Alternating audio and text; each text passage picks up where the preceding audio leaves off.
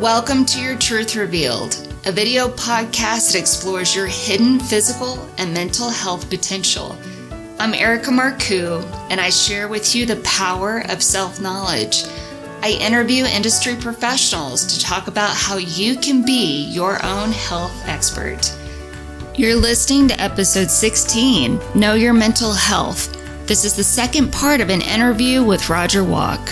He's a teacher with NAMI, one of the largest grassroots organizations for mental health in the United States. We explain what mental health is and how to manage it in times of stress. Roger Walk has been a NAMI volunteer since 2014. He is a retired technology director with a master's degree in history. He teaches a free 10 week course for families, partners, and friends of individuals living with mental illness. The course is called Family to Family. Nearly everyone experiences some form of anxiety. Actually, it is a good thing when it prevents you from driving badly or stepping out into traffic or doing things that are self destructive. What's problem is that when feelings of intense fear and distress become overwhelming. Listen as we dive into mental health and practical ways to manage it for you and your loved ones. Anxiety disorders are among the most common mental health concerns in the United States, and I was surprised to learn that an estimated 40 million adults in the United States, or 18%, have an anxiety disorder. Can you tell me more about anxiety? Nearly everyone experiences some form of anxiety. Mm-hmm. Okay. Actually, it is a good thing when it prevents you from driving badly or stepping out into traffic or doing things that are self destructive. What's problem is that when feelings of intense fear and distress become overwhelming and you really can't talk yourself down from it, there's nothing you can do. The examples of feeling a racing heartbeat or fear, dizziness, hyperventilation, social phobias, not mm-hmm. wanting to be out around people. There are actually physical responses to anxieties, which people then will start doing things like isolating themselves if they have a social anxiety and right. not participating, not even being around family. And real chronic chemical anxiety is different from what you're talking about. Situational anxiety is one thing, yes. but when it becomes debilitating, when the person's not able to think clearly, right. or maybe eating habits start to change, sleeping right. patterns, that's where it really is more of a medical condition. Right. A lot of people are, are afraid of spiders and bugs. Those are anxiety reactions. Uh, that are sort of built into us all. It takes a lot of work right. to overcome those and understanding that most of those insects, you know, are just flying through. Right. They're not they're not really there to bother you. An anxiety that is persistent, that you have not been able to learn any techniques for calming yourself down. Maybe you exercise and, and lead a healthy lifestyle and do all the things, you're still anxious. Right. Maybe there's no rational explanation for it. There's no external thing that you can point to no. that's really causing it. No. But that's a way, I think, to determine whether or not it's just a stressful situation no. or if it's really an imbalance in your chemical makeup. This is true. You you think about if you're at night, you can't sleep uh, because you lie there worrying about the future. That's chronic anxiety. And guess what happens? If you don't get sufficient sleep every night, all sorts of other physical conditions. So there's a negative arise. feedback loop that yes. starts because when you're not sleeping well, then your body and your brain are not able to recover properly. And then that anxiety can just persist without some sort of intervention. The solution or the way to treat anxiety or most mental health issues is through a combination of counseling and medication. Yes. And really, what I gathered from graduate school and also work, working clients is kind of that 50 50. You need, you need both. That's the starting point, and that's essential, but it's not enough. It really requires lifestyle changes. Right. Too. We are just getting on the edge of understanding how nutrition affects mental health conditions. Poor nutrition, lack of exercise, lack of sleep. There you go. A lack of self awareness all compound the situation. We're really talking about not just the medication and not just the counseling, but lifestyle changes that will solve your problem. That's hard to do for people that are not dealing with uh, extreme anxiety, have a hard time changing our lifestyle mm-hmm. And leading a more healthy lifestyle, but it all goes together ultimately. Karen Ranus, who's the executive director of NAMI Austin, talked about five different myths and the truth about those myths. The first one is that mental health issues are not common. That's statistically not true. The statistics that we do have is that one in five people in the United States either has a mental health condition or is directly influenced by that, being a family member or someone else, close friend who is affected by that. So basically, 20% of the population, 60 million people, that's a uh, lot. Are influenced by mental health conditions every day. And one of the reasons that we don't realize this statistic is we don't talk about it. we don't talk right? about it, um, and people are ashamed. The individuals who may have a mental health condition or their family members are ashamed, mm-hmm. or they're fearful about what the reaction might be. There are many people who deal pretty well with mental illness who would never tell anyone at work because they fear the reaction, the right. stigma of having a mental illness. It's a closet illness. We don't want to mm-hmm. bring it out into the light or historically haven't, and that's what NAMI is trying to do is to make it clear that it's there, it's okay, it's treatable. And there's really nothing to fear, and fear actually just keeps it in the closet and in yeah. the shadows and not dealt with. Right. So that leads to the, the second myth that mental health issues are caused by character flaws mm. or personality weakness. No, they're not. There's sufficient evidence. It increases all the time over the last 25 years.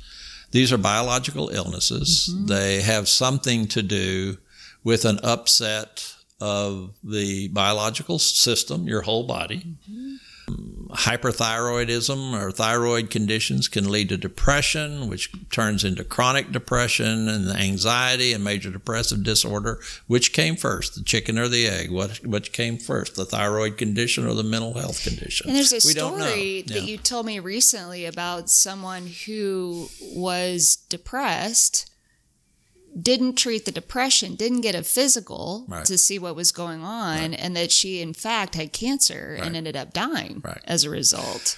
Well, uh, that's not exactly the way the story went. There is a publication uh, called The Advocate that NAMI publishes, and it was in this most recent one mm-hmm. about a daughter who told a story about her mother. She did have a diagnosis of chronic and major mm-hmm. depressive disorder. Mm-hmm when she went to talk to her doctor and reported these other physiological things that were going on, he wrote it off as depression. So ah. it's almost the flip side. And finally, they discovered that she had lung cancer.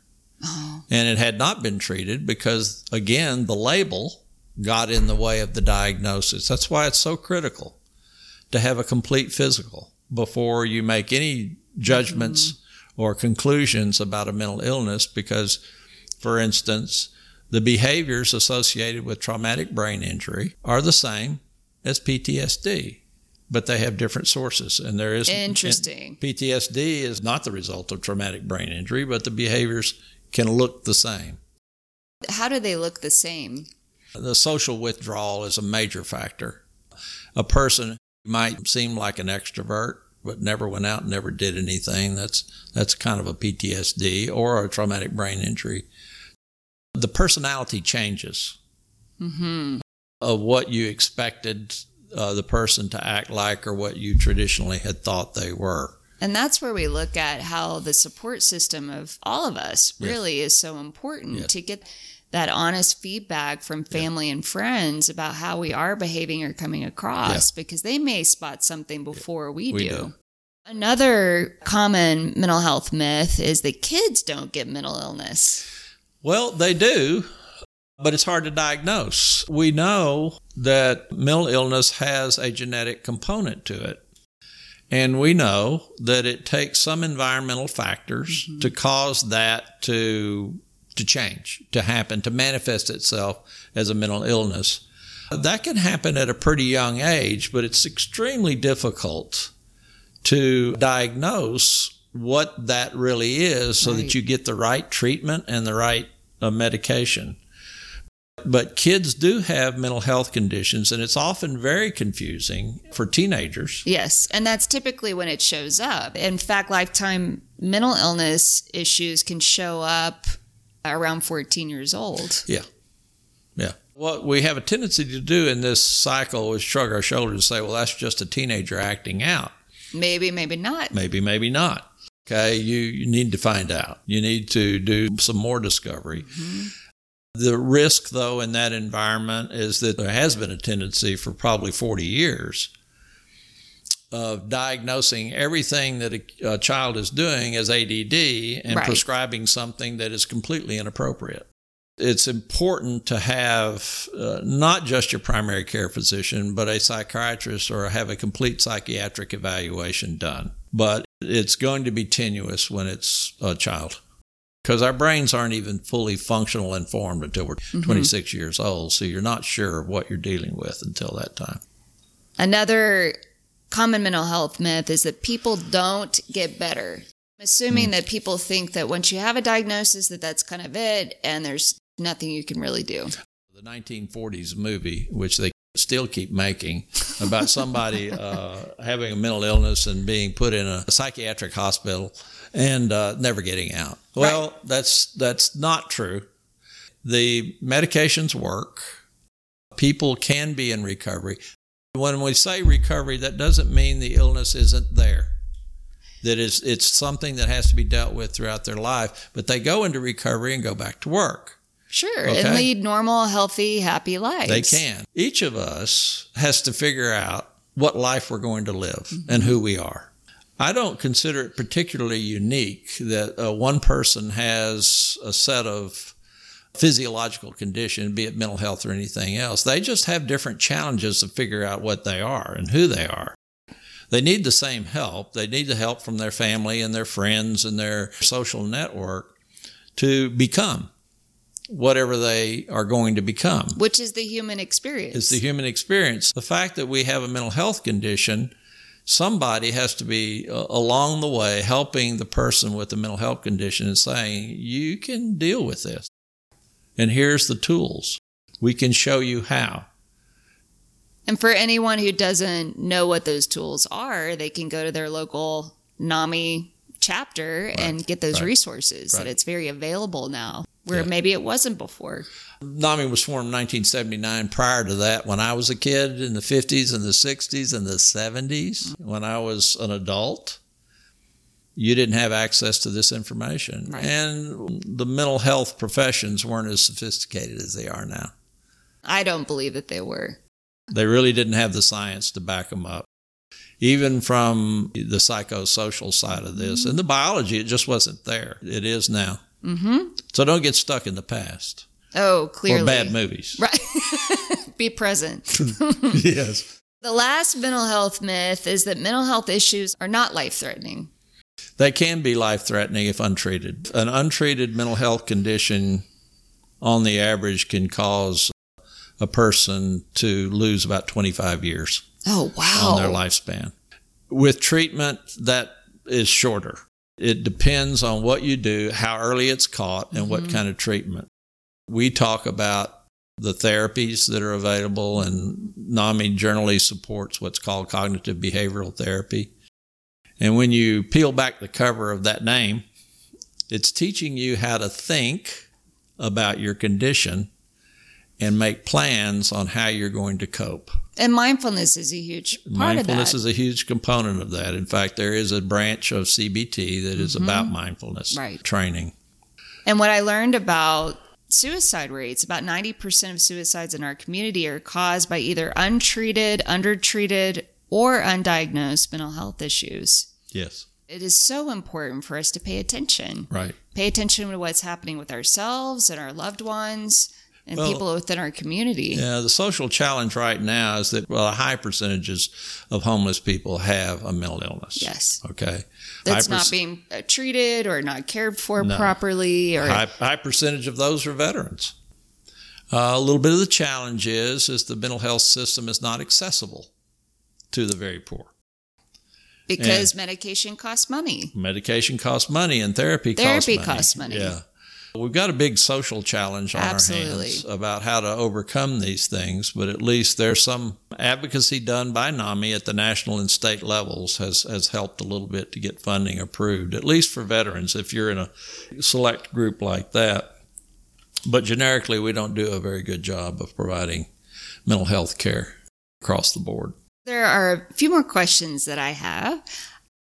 Are there any big technological discoveries that you find compelling from the last 15 years? I'm not a healthcare professional, just Right. from a common person's approach.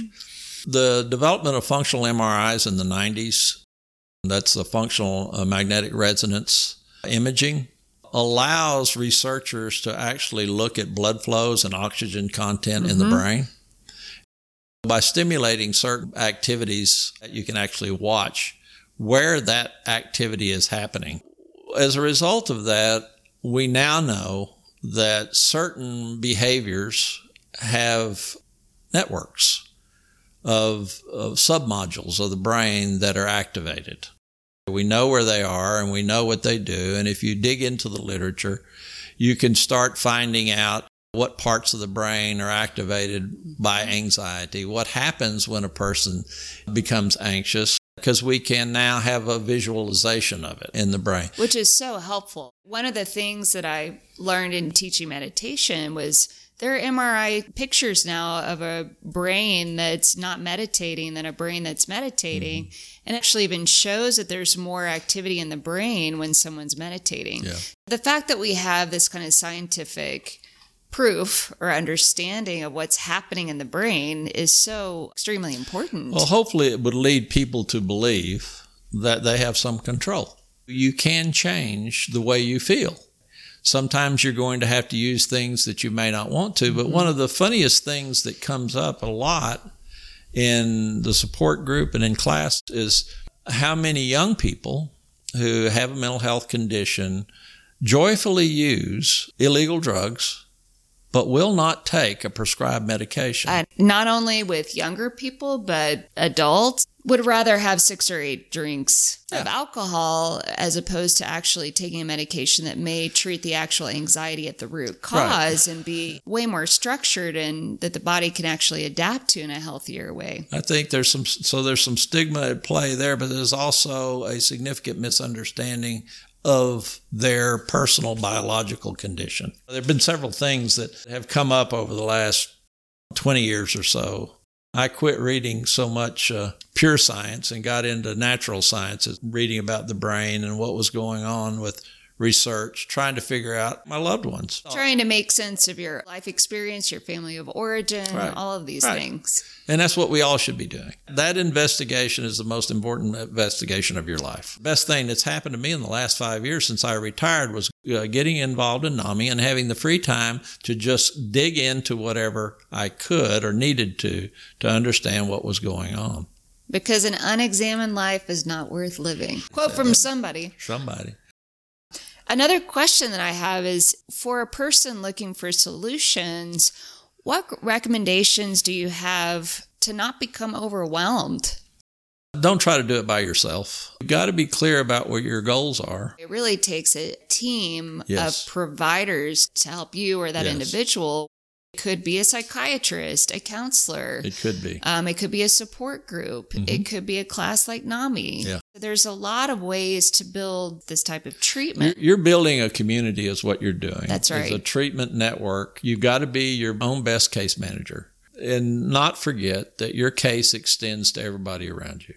We're all interconnected. If you try to be isolated, that's the surest sign that you're going to struggle. Just being open Mm-hmm. and Find resources that you can share with other people is really the, right. the best way to do that. And understanding that and finding the solution that there's no silver bullet. No, there is not. There's no one single way of of getting this done. My personal experience has been that social workers have probably been the most helpful to me. And my family's experience have been the ones that I could get to, talk to, and find out things about in the most rapid way. And that specific situation being. That a loved one had a severe mental illness mm-hmm. and that as a caretaker it was mm-hmm. the social workers that provided the most information mm-hmm. for you yep Another question is that it's common for family and friends to resist the realization that you've come to about your own mental health. And do you have any advice about having those kinds of conversations with family and friends? Well, we actually do a communications section mm-hmm. in our class. It's about the use of I statements. You know, I grew up in a culture where you never talked about I or I, feelings. I was unimportant, or feelings, especially if you're a yeah, male. Yes, especially if you're a male. And uh, I statements are important because you want to talk about how I feel and their reaction to this situation. And the use of the you provokes a lot of reaction. When you're, you're communicating something difficult and you yeah. say you, yeah it can be misconstrued as blaming. Yes, it is. Yeah. And the other person becomes defensive. Yeah. And it's harder to have that open conversation. What we're talking about is building that openness and that yes. collaboration yes. so that the family member or the friend really understands yes. The mental health condition that that person so has. It, it would be interesting. I think you could start out by saying, here's what's happening to me this is what I'm dealing with, and this is how I feel about it. It's conveying and your own experience. Conveying your own experience, and then with with a question, I need your help because I can't do this alone. Come with me to a class. Come right. with me to a presentation. Just come with me. One of the most encouraging things for me is to see couples and siblings, the whole family, uh, yeah. show up for a class to hear all these topics so that they could understand what the issues were. Emotional experience of that is is getting over some of the stigma and the fears mm-hmm. that you have about this condition and beginning to treat it as a medical problem that is treatable. The uneasiest condition that I deal with is having one spouse and not the other there. They're on their own and they will say that. You got to get those family members to come to a four hour presentation and so much of it is the education, it's it the is. psychoeducation about what you're actually dealing with. Right. And if you don't have the education, you right. don't know, and you right. can't help that particular family member or friend. Yeah. I need to know mm-hmm. and get the skills mm-hmm. because this is not ever going to end. No, and I think as long as we're human beings, this will not end. This is here. It's been here all along. It was here all along. Yeah. This is a, the human condition. The human condition is what it is. And the more that we can understand it, the more that we can hopefully just be happier yeah. and more functional. Yeah. And start leading a life without all the conflict that we have. Exactly. Somebody I think said the goal of psychotherapy was for you to enjoy your life. Well, that sounds good to me. it's that simple and that's why it's a huge out. part of why we're doing this podcast is yeah. just to how do how can you be happier and have a yeah. less complicated life and, and find answers as opposed to being confused right. or pretending that it doesn't the problem doesn't exist. Right. It's your whole experience, okay? Right. And accepting that you exist within a social network. Understanding of reciprocity is critical. Mm-hmm can you share a little bit more about reciprocity? Reciprocity is the big term. If you do for me, I'll do for you. If I want good things to happen to me, then I should do good things.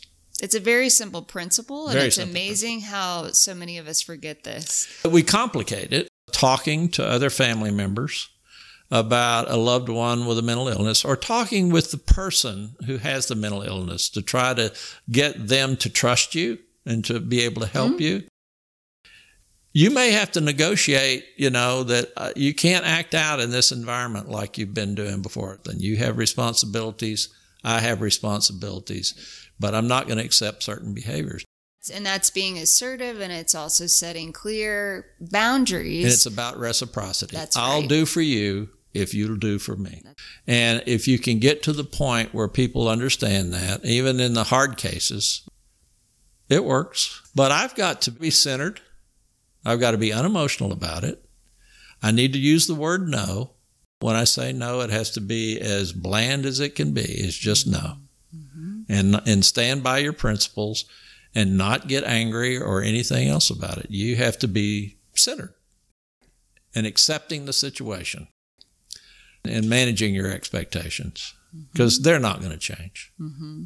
And don't have- really, this whole conversation is about empowering your own self, Through your loved one, through knowledge, through appropriate behavior, through reciprocity, all of these things. Ultimately, the final part, the- I think the biggest part out of all the facts of what we present at NAMI uh, in the end about self care. We use the analogy of when you get on the airplane and they say, you know, if something should happen and the oxygen mask drop out, please put yours on first because you can't help anybody else if you can't breathe. It's just learning to take care of yourself so you can help others and being a role model. You're going to have to make changes too, but they're positive changes and for they're you all and for, for the better. else. Yeah, Yes. for everyone involved. Thank you so much for taking the time You're welcome. to share this information. And I feel strongly that hopefully through this podcast that we can get to more listeners. I know you do so much work with smaller groups of Mm-hmm. people. Well, my hope in doing this interview is to help share it with as many people as we can Yeah. to get this message out there. Yeah. NAMI.org is the website. Go there. You can find your local uh, affiliate. It's the same material as taught in Maryland as this is taught in California. And it's nami dot org. Yeah. Excellent. Well, thank you so much. Thank you. And good night. Good night and good luck. And good luck. Looking to decrease stress? Our featured product is Enhanced Stress Relief by Life Extension. It's a dual action supplement that combines lemon balm and L-theanine. Lemon balm is scientifically proven to help promote relaxation and sleep. L-theanine is an amino acid found in green tea that is a relaxant and helps to inhibit stress. Go to yourtruthrevealed.com slash store and use promo code TRUTH for a 20% discount. Welcome to the bonus segment of my video podcast, Your Truth Revealed. This is where I answer your questions.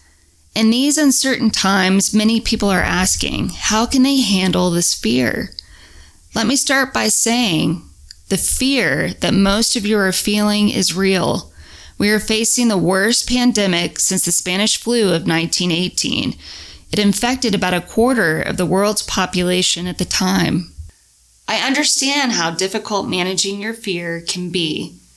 Even when there's not a pandemic, I have to manage my own anxiety. Also, I'm one of those considered at risk. So, back in February, I tested positive for mononucleosis, which can weaken the immune system even months after symptoms have passed. And I want to share with you how I'm getting through this healthcare crisis in hopes that you will find empowerment for yourself. One major thing I'm doing is continuing sessions with my counselor online. I'm requesting a 90 day supply of my medications from my psychiatrist. I'm taking supplements that include probiotic, omega 3, magnesium, and CBD that help with relaxation. I'm eating healthy foods and drinking plenty of water. I exercise daily, even though it's difficult as I build up my strength. I've continued teaching my yoga class online, of course. This helps me maintain connection with others. It also lessens the feeling of isolation. And I do everything that I can to sleep well. I struggled greatly with sleep in the past, and I've learned many routines and supplements to take to sleep peacefully. With all that said, the foundation of my mental and physical health is meditation. Meditation is a way for me to connect with a much deeper part of myself that stays centered and true no matter what life throws my way. And one of my favorite meditation teachers is psychologist Tara Brach. She offers a guided meditation that consciously embraces fear with compassion. She mentions Zen master Thich Nhat Hanh. He writes that when the crowd of Vietnamese refugee boats met with storms or pirates, if everyone panicked, all would be lost. But if one person on the boat remained calm and centered, it was enough. It showed the way for everyone to survive. I am now offering a free consultation for therapy sessions online. If you would like to schedule a time with me, simply go to my website, yourtruthrevealed.com slash sessions. Please subscribe and add a rating and review at Your Truth Revealed on Apple iTunes. There are also great resources in the show notes. Make sure that you tune in to episode 17, Know Your Drugs. I interview psychiatrist Brent Turnipseed, who is a ketamine provider. An integrative approach is one in which you say, okay, well, we're going to talk about medicines and treatments that might help, but we need to talk about your diet. Mm-hmm. We need to talk about supplements you take, if you take any at all. We're going to talk about your physical activity or exercise, or your yoga, or your meditation. I'm Erica Marcoux. Thanks for listening.